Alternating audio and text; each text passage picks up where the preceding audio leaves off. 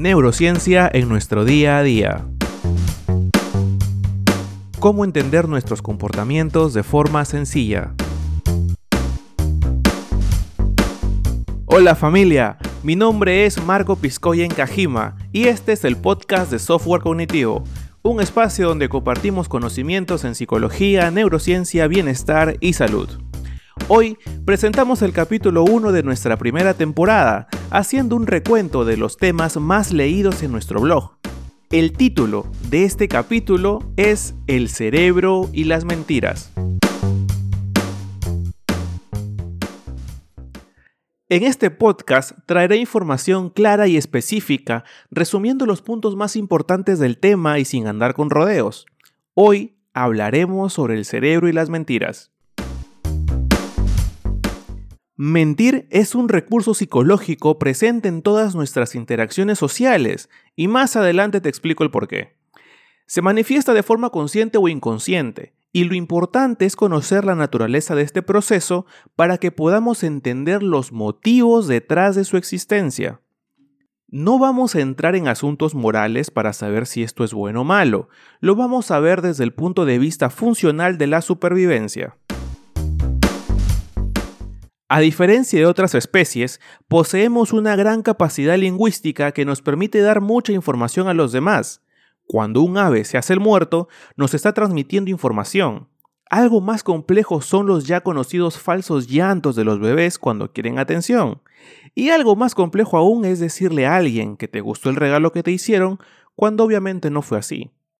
Como vemos, mientras más compleja la mentira, más necesaria se hace la presencia del lenguaje. En este rápido recorrido evolutivo hemos visto tres escenarios donde nos están mintiendo, y para esto, desde el ave casi muerta hasta el comentario cortés, se necesita la capacidad de ponernos en el lugar del otro para poder interpretar correctamente sus intenciones. Centraremos entonces nuestro tema en las estructuras cerebrales encargadas de decidir nuestras respuestas y de las responsables de nuestra empatía, que es la capacidad que tenemos de ponernos en el lugar del otro. Y es que para mentir necesitamos ser empáticos, si es que lo haces con una buena intención. También tenemos el otro extremo donde están los estafadores. Ellos no sienten vergüenza, culpa o remordimiento para mentir, pero eso ya está relacionado a asuntos patológicos. El origen de todo. En nuestro desarrollo evolutivo, vamos aprendiendo las conductas que nos permiten una mejor adaptación a nuestro medio. A partir de los dos años, cuando el niño ya desarrolla la conciencia en sí mismo y empieza a regular sus conductas, se va sumergiendo en esferas sociales cada vez más complejas. Los padres, ahora conscientes de la incipiente conciencia del niño, van reforzando las conductas que son aceptadas por la sociedad y castigando las que no son correctas en el contexto donde crecen. Es aquí donde el niño empieza a mostrar sus primeras intenciones de mentira para poder evitar los castigos. Si es descubierto, le espera un mal rato. Se den cuenta o no los padres de la intención, esta es una manifestación de conducta adaptativa en el niño. Son nuestros padres los primeros autores que nos inducen a mentir, Claro que esto sucede en hogares demasiado estrictos donde el niño no siente la confianza, no es el ideal, pero ocurre en algunos casos. Ahora sí, vamos a entrar a las investigaciones que hemos encontrado. En software cognitivo, más que dar una opinión personal, hacemos un recuento y un resumen de las investigaciones más relevantes que encontramos para cada determinado tema. Bien, el ser humano es una de las especies con las sociedades más complejas del reino animal, pero no es la más compleja ni la más sofisticada.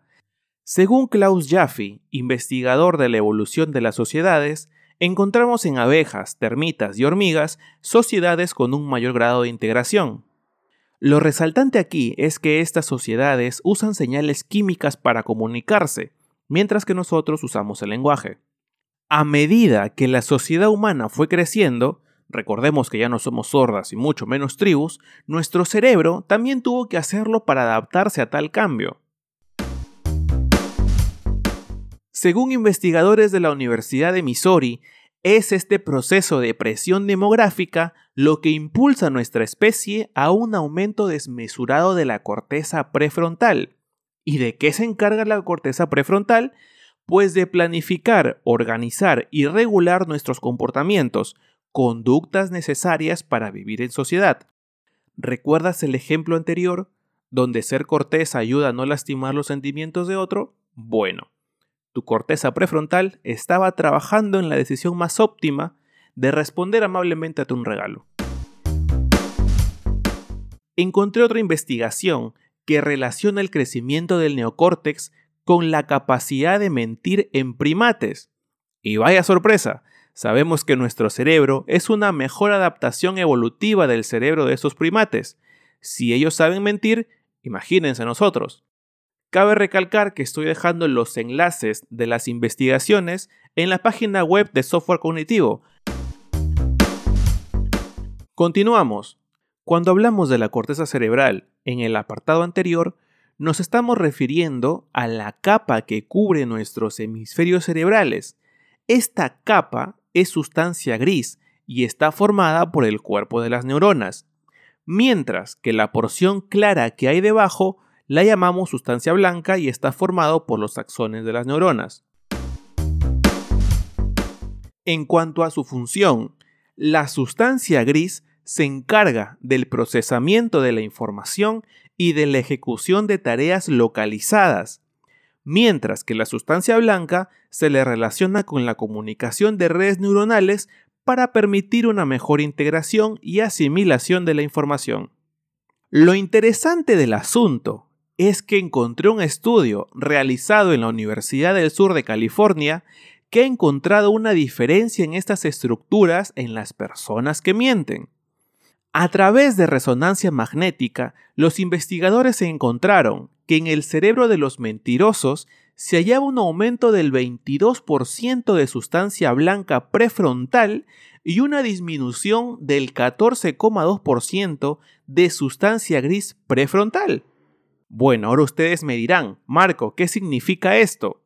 Pues que debido a una mejor comunicación de la información de sus redes neuronales, por el aumento de sustancia blanca y una menor regulación de sus conductas por tener menos sustancia gris, los cerebros de esas personas están mejor diseñados para mentir que para el resto de la población.